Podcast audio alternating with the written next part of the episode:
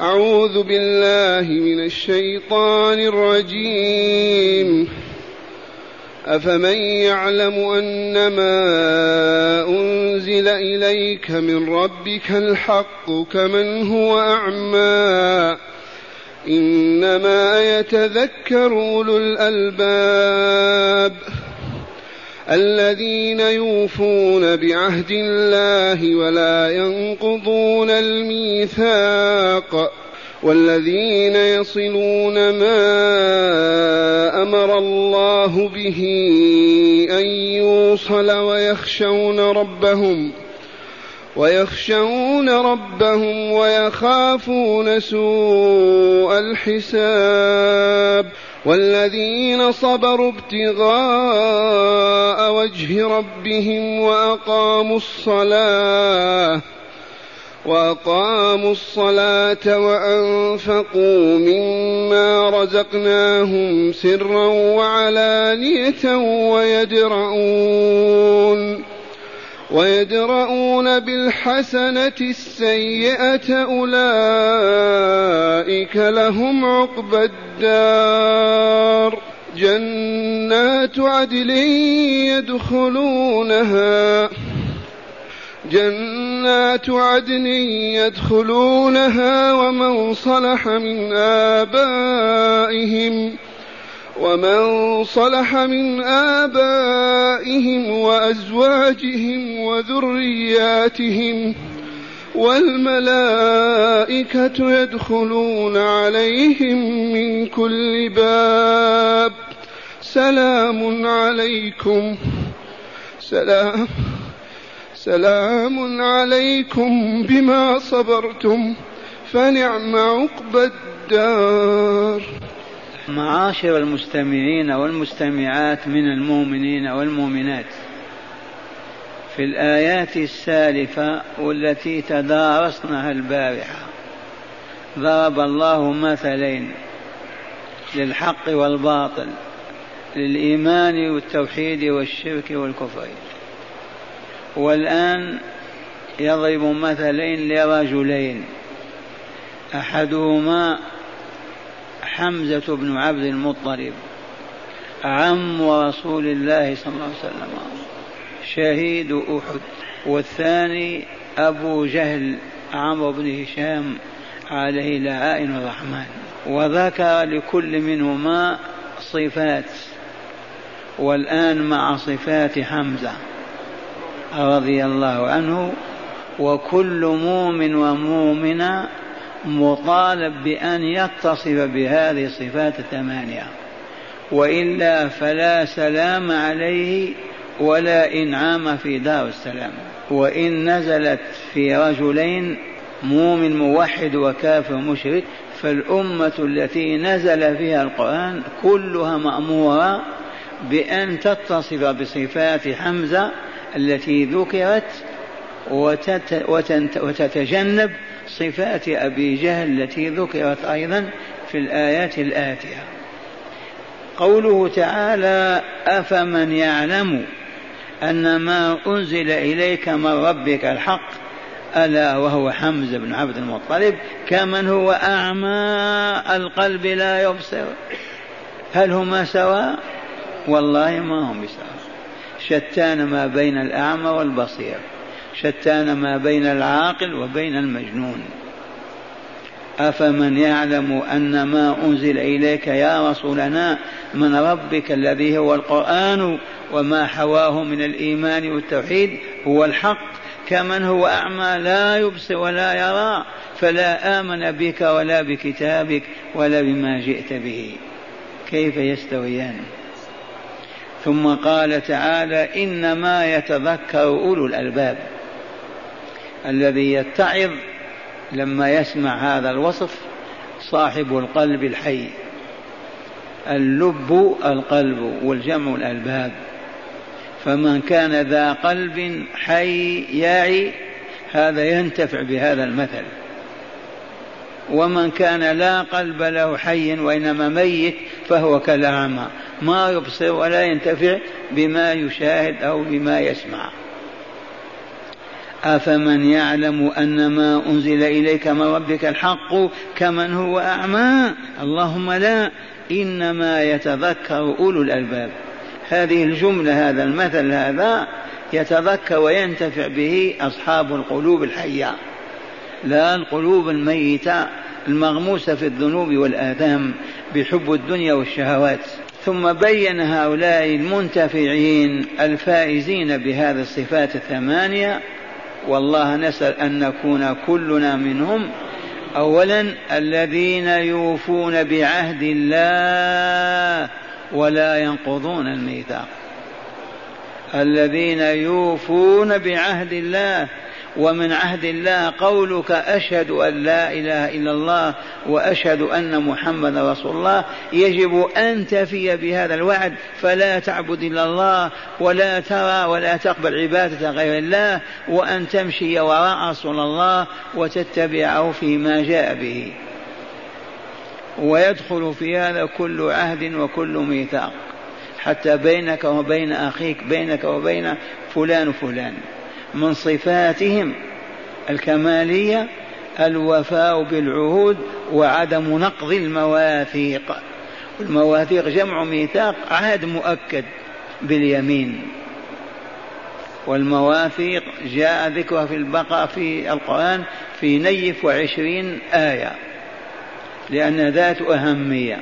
فالمرتد نقض ميثاقه وإلا لا؟ فالذي تنكر للمسلمين وحاربهم نقض ميثاقه ولا لا؟ فالذي يعد أخاه أو إخوانه ثم ينقض العهد نقض وإلا لا؟ نقض. ومعنى هذا يجب على كل مؤمن ومؤمنة إذا عاهد أن يفي بعهده ولا ينقضه. سواء كان مع الله أو مع رسول الله أو مع عباد الله أو مع نفسه. هذه صفة الكمال الأولى.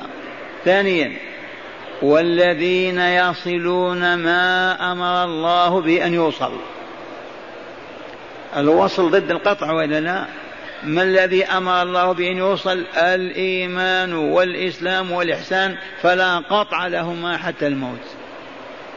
آمن يواصل إيمانه. أسلم يواصل إسلامه. أحسن يواصل إحسانه. فلا يقطع هذا ولا ذاك أبدا إلى الوفاة.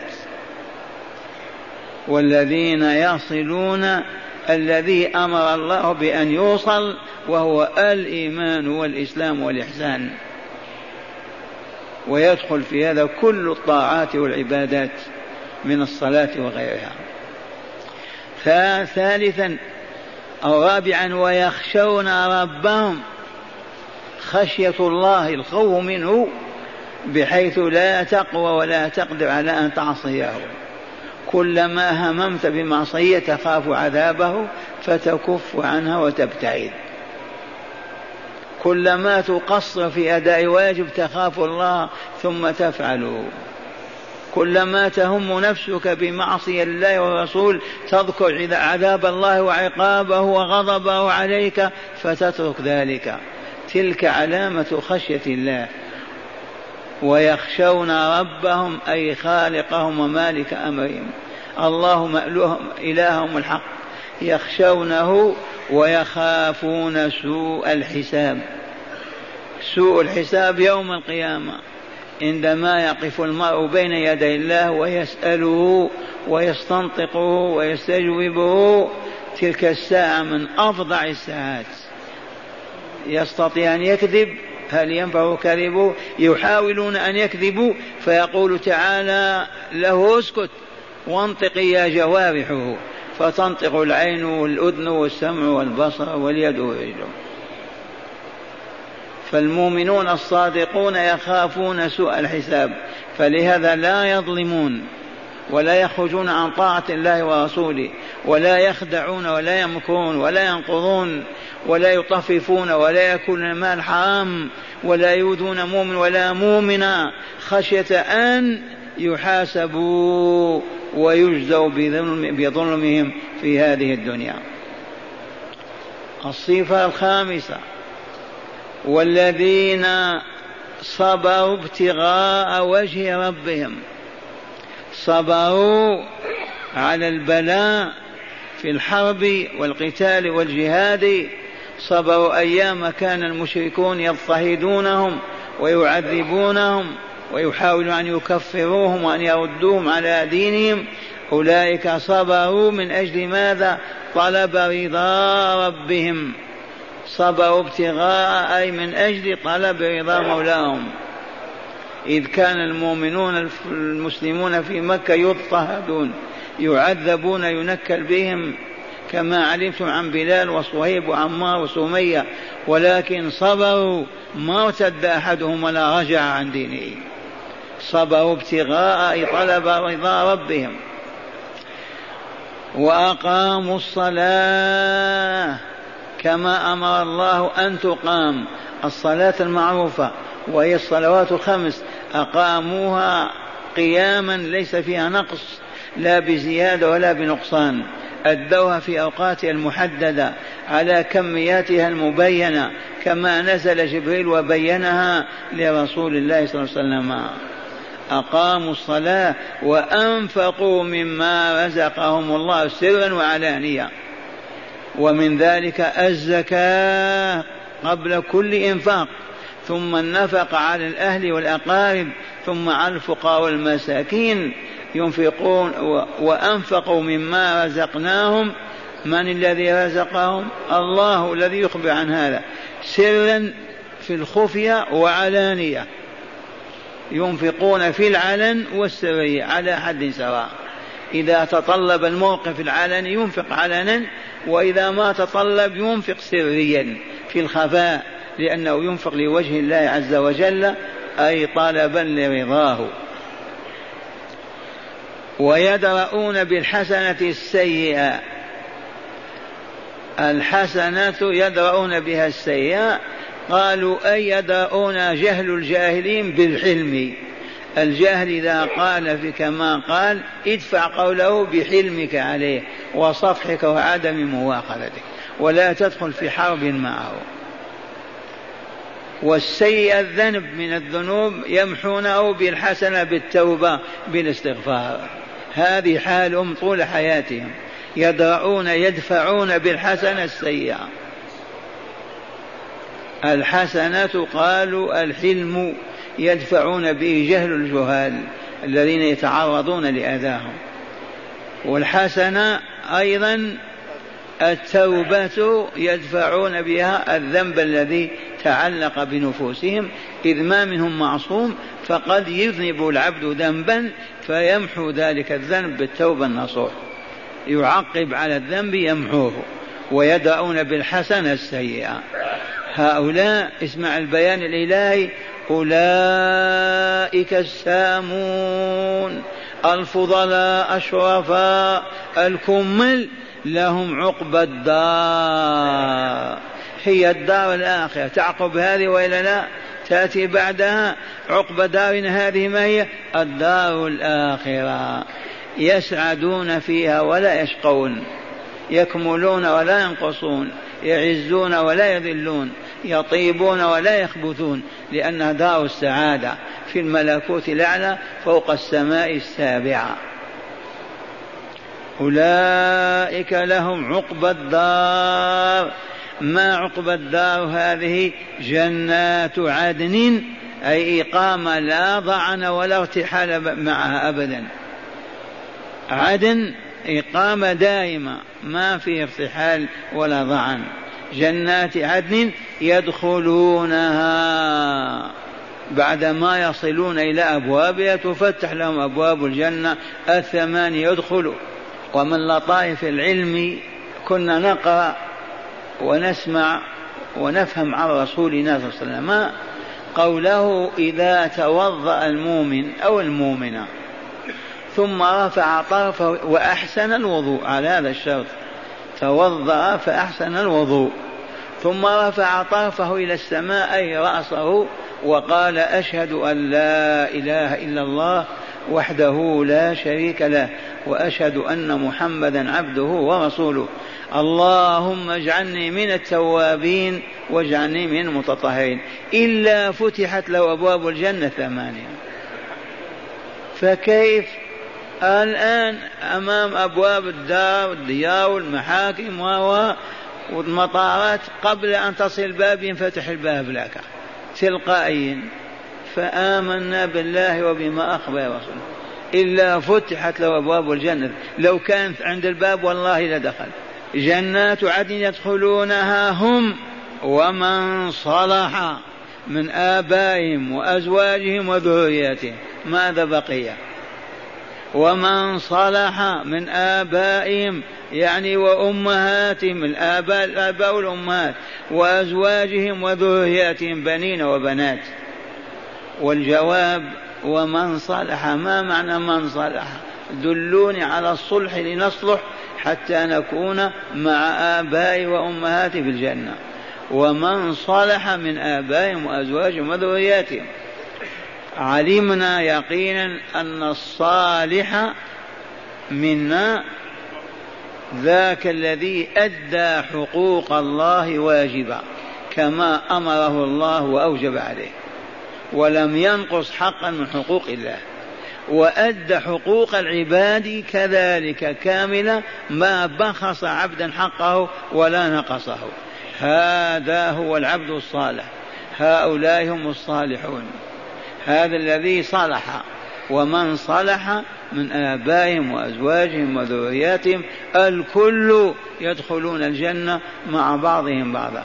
وقد يتفاوتون في علو الدرجات ولكن الكل في دار السلام. ومن صلح من آبائهم وأزواجهم وذرياتهم. الآباء يدخل فيه الأمهات وإلا لا. والذرية يدخل فيهم البنين والبنات. نعم. ثم قال تعالى والملائكة من الملائكة؟ خلق من خلق الله أطهار أصفياء لا يوصفون بالذكور ولا بالأنوثة خلقهم الله وليس فيهم من يعصي الله ولا يخرج عن طاعته أبدا. يسبحون الليل والنهار طول الدهر لا يفطرون. الملائكة يدخلون على هؤلاء الصلحاء دار السلام يدخلون عليهم من كل باب ويقولون سلام عليكم بما صبرتم فنعم عقبى الدار. يهنئونهم سلام عليكم بما صبرتم أي بسبب صبركم على إيمانكم وإسلامكم وإحسانكم على طاعة ربكم ورسولكم. فنعم عقبى الدار كانت لكم الجنة. فنعم عقبى الدار الجنة. دار النعيم المقيم. أسمعكم تلاوة الآيات مرة ثانية. أفمن يعلم أن ما أنزل إليك من ربك الحق كمن هو أعمى؟ من يقول سواء؟ من يسوي بين حمزة وأبي جهل؟ إنما يتذكر إن قلت ولم الناس ما ينتفعون بهذا؟ لأنهم لا قلوب لهم. إنما يتذكر أولو الألباب. اقرأ هذه الآية على الملايين لا ينتفع منها إلا من كان له قلب حي. يعي ويفهم. إنما يتذكر أي يتعظ وينتفع بما يسمع أولو الألباب. الذين يوفون بعهد الله هؤلاء هم أولو الألباب. قلوب الحية. الذين يوفون بعهد الله ولا ينقضون الميثاق. والذين يصلون ما أمر الله بأن يوصل كصلة الرحيم والإسلام والإحسان ويخشون ربهم. الخشية والخوف مع رعدة مع انفعال باطني. يخشون ربهم ويخافون سوء الحساب أي يوم القيامة. والذين صبروا ابتغاء وجه ربهم أي طلبا لرضا الله تعالى عنهم. ما تزعزعوا ولا تخلخلوا ضربوهم سجنوهم عذبوهم بقوا على إيمانهم وإسلامهم. كبلال وعمار ومن إليهم الذين صبروا والذين صبروا ابتغاء وجه ربهم لا لدنيا ولا لمال ولا لجاه ولا لقريب ولا بعيد وإنما طالبا لمرضاة الله فقط وأقاموا الصلاة وأنفقوا مما رزقهم الله سرا وعلانية ويدرؤون بالحسنة السيئة طول حياتهم أولئك لهم عقبى الدار. ألا وهي الجنة؟ دار السلام. جنات عدن يدخلونها ومن صلح من آبائهم وأزواجهم وذرياتهم يدخلون معهم ولا لا؟ يدخلون معهم. والملائكة يدخلون عليهم من كل باب. يقولون لهم سلام عليكم بما صبرتم. على إيمانكم وإسلامكم وإحسانكم. ما تخاذلتم وانقطعتم ثم ارتدت ارتدتم. صبرتم. فنعم عقبى الدار. سلام عليكم بما صبرتم فنعم عقبى الدار.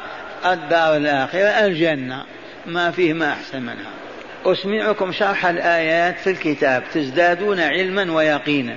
معنى الآيات لقد تضمنت هذه الآيات مقارنة ومفاضلة بين شخصيتين. عرفنا الشخصيتين ولا؟ حمزة وأبو جهل. الأولى شخصية مؤمن صالح كحمزة بن عبد المطلب والثانية شخصية كافر فاسد كأبي جهل المخزومي. وبين ما لهما وبين لهما من جزاء في الدار الآخرة. وبين ما لهما من جزاء في الدار الآخرة. الذي سمعناه الليلة جزاء حمزة والذي يأتي بعد في الآيات جزاء أبي جهل. وبين لهما ما وبين ما لهما من جزاء في الدار في دار الجزاء في الدار الآخرة. مع ذكر صفات كل منهما. تلك الصفات المقتضية لجزائهما في الدار الآخرة. قال تعالى أفمن يعلم أن ما أنزل إليك من ربك الحق كمن هو أعمى فيؤمن به بعد العلم ويستقيم على منهجه في عقيدته وعبادته ومعاملاته وسلوكه كله. هذه الشخصية الأولى. كمن هو أعمى أي لم يعلم الحق ولم يؤمن به ولم يعمل بما أنزل على الرسول إلى رسول الله من الشرع. والجواب قطعا أنهما لا يستويان ولا يكونان في ميزان العدل والحق متساويين أبدا. وقوله تعالى إنما يتذكر أولو الألباب أن يتعظوا بمثل هذه المقارنة بين الشخصيتين من الذي ينتفع؟ أصحاب العقول المدركة للحقائق والمفرقة بين المتضادات كالحق والباطل والخير والشر والنافع والضار وقوله تعالى الذين يوفون هذا شروع في بيان صفاتهم المقتضية إنعامهم وإكرامهم فذكر لهم ثمانية صفات هي كالتالي الأولى الوفاء بالعهود وعدم نقضها. قال الذين يوفون بعهد الله ولا ينقضون الميثاق. إذ ليس إذ لا دين لمن لا عهد له. هذا حديث صحيح. لا دين لمن لا عهد له. ثانيا وصل ما أمر الله به أن يوصل من الإيمان والإسلام والإحسان والأرحام. والذين يصلون ما أمر الله بأن يوصل. ثالثا خشية الله المقتضيه لطاعته. ويخشون ربهم رابعا الخوف من سوء الحساب يوم القيامة. المقتضي لمحاسبة النفس على الصغيرة والكبيرة. ويخافون سوء الحساب. خامسا الصبر طلبا لمرضاة الله الصبر على الطاعات فعلا وعن المعاصي بعدا وعلى البلاء عدم تزعزع. والذين صبروا ابتغاء وجه ربهم. سادسا إقامة الصلاة وهي أداؤها في أوقاتها جماعة بكامل الشروط والأركان والسنن والآداب. تلك هي الإقامة. وقالت وأقاموا الصلاة سابعا. الإنفاق مما رزقهم الله في الزكاة والصدقات الواجبة والمندوبة. الإنفاق مما رزقهم الله في الزكاة والصدقات الواجبة والمندوبة المستحبة. وأ... نعم وأنفقوا مما رزقناهم. ثامنا دفع السيئة بالحسنة. فيدرؤون سيئة الجهل عليهم بحسنة الحلم وسيئة الأذى بحسنة الصبر. هذه الصفات ثمانية صفاتهم. وقوله تعالى أولئك لهم عقبى الدار أي العاقبة المحمودة. وفسرها بقوله جنات عدن أي إقامة لا ضعن منها يدخلونها هم ومن صلح من آبائهم وأزواجهم وذرياتهم. والصلاح هنا الإيمان والعمل الصالح. كل من آمن وعمل صالحا فهو صالح.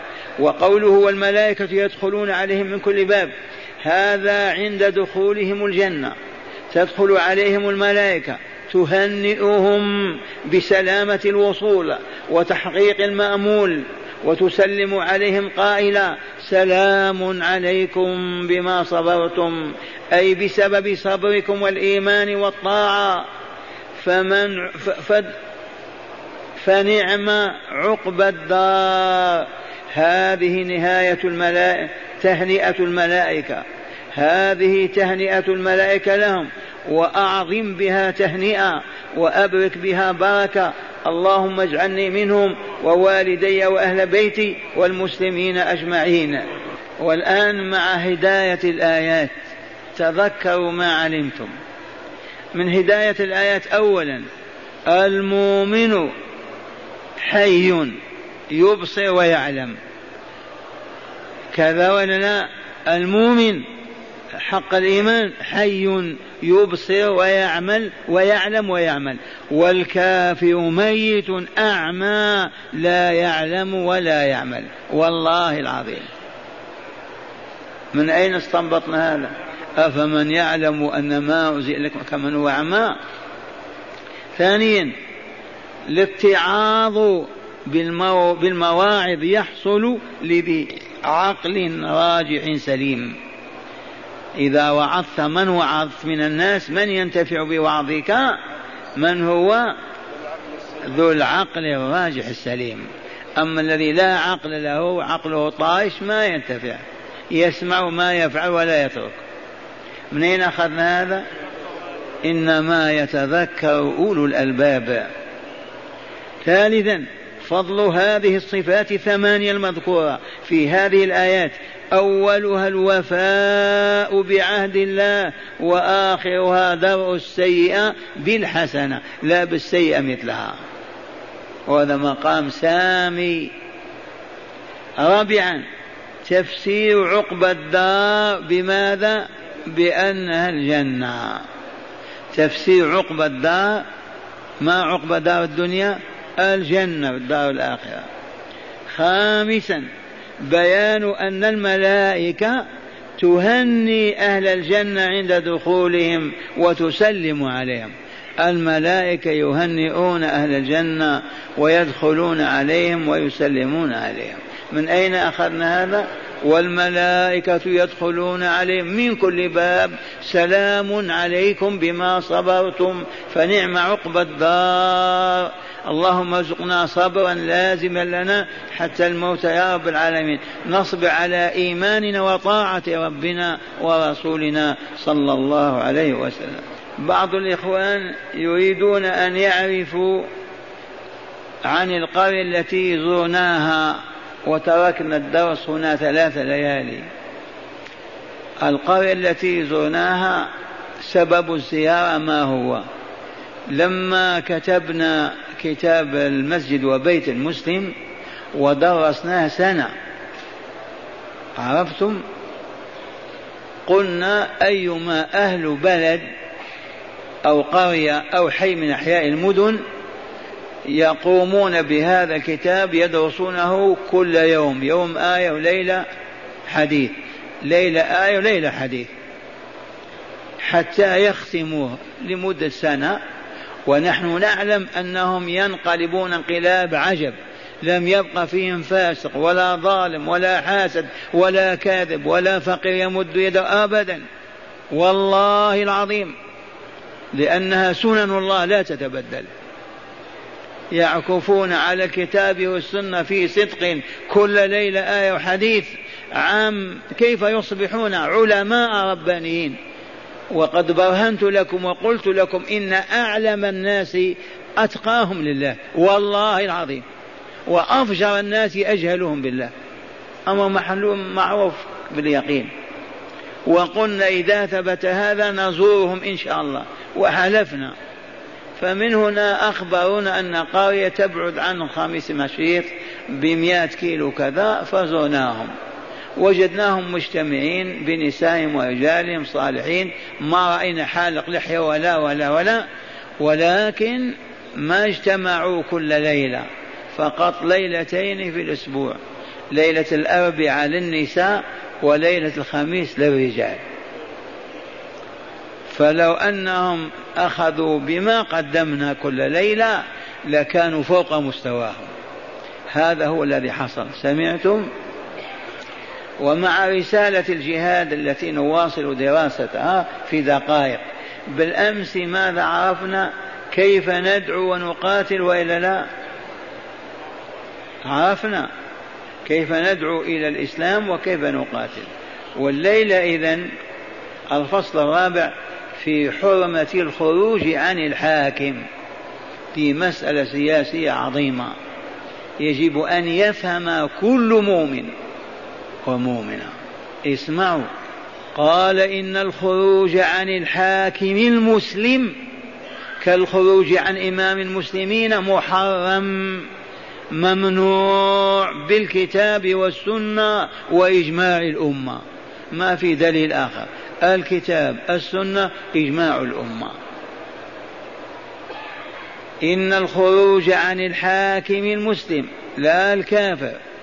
كالخروج عن إمام المسلمين محرم بالكتاب والسنة وإجماع الأمة. وهذه أدلة ذلك من الكتاب القرآن والسنة أحاديث المصطفى عليه الصلاة والسلام. إذ قال تعالى واعتصموا بحبل الله جميعا ولا تفرقوا. الاعتصام التمسك وإلا بقوة. بحبل الله الممتد من السماء الذي هو دينه الإسلام ولا تفرقوا. فإذا خرجنا عن الإمام أو الحاكم تفرقنا. قطعا أصبحنا فرقتين أو ثلاثة. ولا يحل الفرقة لما فيها من البلاء والشقاء والعذاب. هذه آية. والثانية قال عز وجل ولا تكونوا كالذين تفرقوا واختلفوا من بعد ما جاءتهم البينات. يحذرون أن نكون كالأمم السابقة الذين اختلفوا وتفرقوا بعدما جاءتهم بينات على أيدي رسلهم. هذا تحذير من الله وإلا لا؟ وهو تحريم وإلا تحليل؟ تحريم قطعي. لا تكونوا. لا ينبغي أن تكونوا. قال والخروج عن الحاكم وإعلان الحرب عليه بعد تكفيره وتحديه هو والله عين الفرقة المحرمة والاختلاف الممقوت. والذين ما يتحملون هذا البيان يراجعون أنفسهم في الخلاء أو في بيوتهم. اسمعوا. والخروج عن الحاكم وإعلان الحرب عليه بعد تكفيره أي بالادعاء بكفره وتحديه هو أي هذا الخروج. والله عين الفرقة المحرمة والاختلاف الممقوت. هذه أحاديث رسول الله صلى الله عليه وسلم تبين ذلك وتفسره وتقرره روى الشيخان البخاري ومسلم. قوله صلى الله عليه وسلم من كره من أميره شيئا فليصبر عليه. من كره من أميره حاكمه شيئا فليصبر عليه. ما يجزع يسقط ويخرج. فليصبر عليه فإنه ليس أحد من الناس. خرج عن السلطان شبرا فمات عليه إلا مات ميتة جاهلية. هذا الحديث يجعل المسلمين ما يخرجون عن دولتهم وحاكمهم. وإن أهانوهم وإن أذلوهم وإن ظلموهم اتباعا لهدي الرسول يلزمون هكذا. وهو خير ألف مرة من أن يخرجوا ويحاربوا فيتحطموا ويهلكوا. اللهم إلا إذا كان الحاكم أمرنا بأن لا نعبد الله لما خلقنا. نهاجم ما عندنا قدرة نخرج من البلاد. ولا يسلط الله كافر على أمة مسلمة يمنح من أن تعبد الله عز وجل. ما وقع هذا؟ حكمنا الاستعمار ما أمرنا بترك الصلاة ولا بأكل رمضان. أبدا. لأن الله هو الولي الحميد. قال لقوله صلى الله عليه وسلم في حديث الشيخين من كره من أميره شيئا فليصبر عليه فإنه ليس أحد من الناس خرج عن السلطان شبرا فقط مسافة قريبة فمات على ذلك إلا مات ميتة جاهلية. ما مات على الإسلام كميتة المسلمين. كما روى الترمذي وحسن روايته روى قوله صلى الله عليه وسلم وأطيعوا أي اسمعوا وأطيعوا وإن تأمر عليكم عبد حبشي كأن رأسه زبيبة ما يحتاج يكون شريف يكون كذا وأبيض وكذا وإن كان عبد أسود كرأسه كأنه زبيبة الزبيبة حبة العنب اليابسة السوداء. ومعنى هذا لا يحل الخروج عن الحاكم.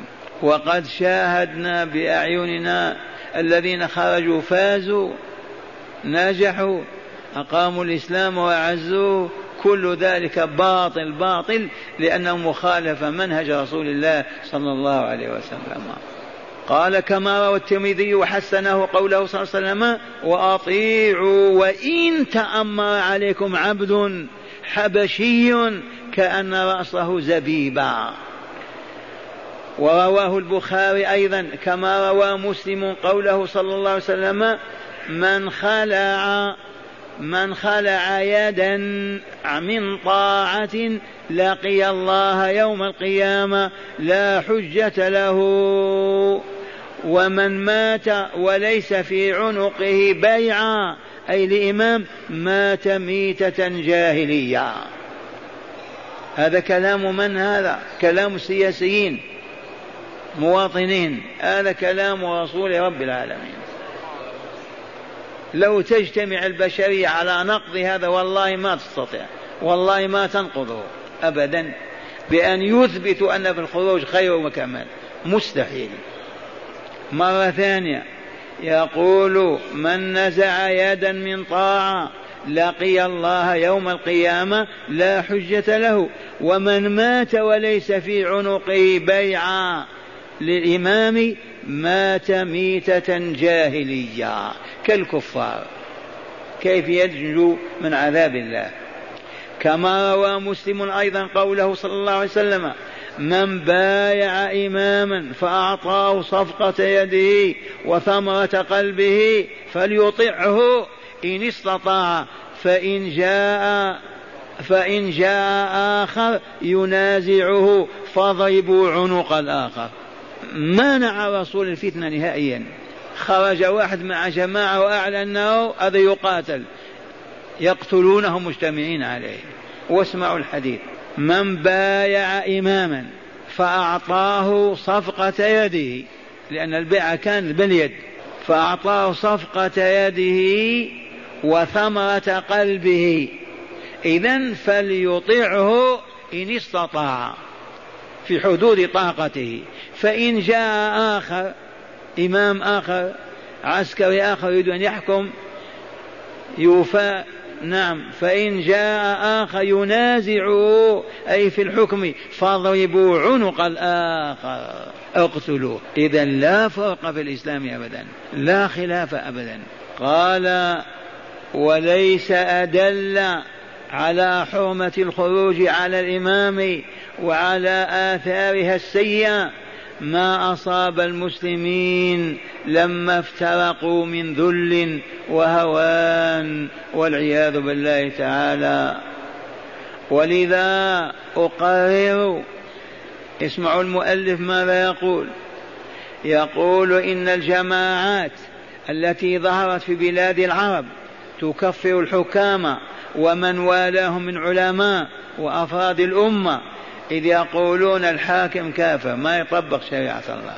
والعلماء موافقونه لأنهم ما نازعوا. والأمة ساكتة موافقة كلهم كفار. تعرفون بالتكفير والهجرة؟ هذا هو المبدأ. أولا كيف تفكر الحاكم تكفر الحاكم؟ كونه ما طبق الشريعة ما يكفر إلا إذا أنكر وجود الله وكذب بالله ورسوله وكتابه. أما كونه ما فعل وهو مؤمن يبقى مؤمنا ضعيف الإيمان. ثم العلماء تكفرهم ماذا يصنعون؟ إذا ما أجابهم العالم الحاكم أما يصبرون؟ يصبرون. والأمة كذلك. كيف تكفرونهم؟ ذي هي طريقتهم. الحاكم ما ما حكم بالقرآن كافر. العلماء وافقوا سكتوا كفار. الأمة إذا ما تكون معنا الذي ما يكون مع حزبنا كافر. فمن هو المسلم؟ هم فقط العصابة الكافرة. لا إله إلا الله. قال إن الجماعات التي ظهرت في بلاد العرب تكفر الحكام ومن والاهم من علماء وأفراد الأمة وتنظم اغتيالات القتل والرعب والرعب والفزع بين أفراد الأمة. هذه الجماعات قد ارتكبت أعظم جرم حرمه الله تعالى وأقبحه وهو الخروج عن الحاكم وتكفيره وتكفير من لم يرى رأيهم ويقول بمذهبهم والعياذ بالله تعالى. والله تعالى أسن قال وهو الخروج عن الحاكم وتكفيره وتكفير من من لم يرى رأيهم. ويقول بمذهبهم والعياذ بالله تعالى هذه الجماعة ضالة هالكة كم جرت من دمار وخراب للدعوة الإصلاحية وشاهدنا هذا في العالم العربي. كم وكم جرى ولو شئنا لذكرنا البلاد التي وقع فيها ذلك.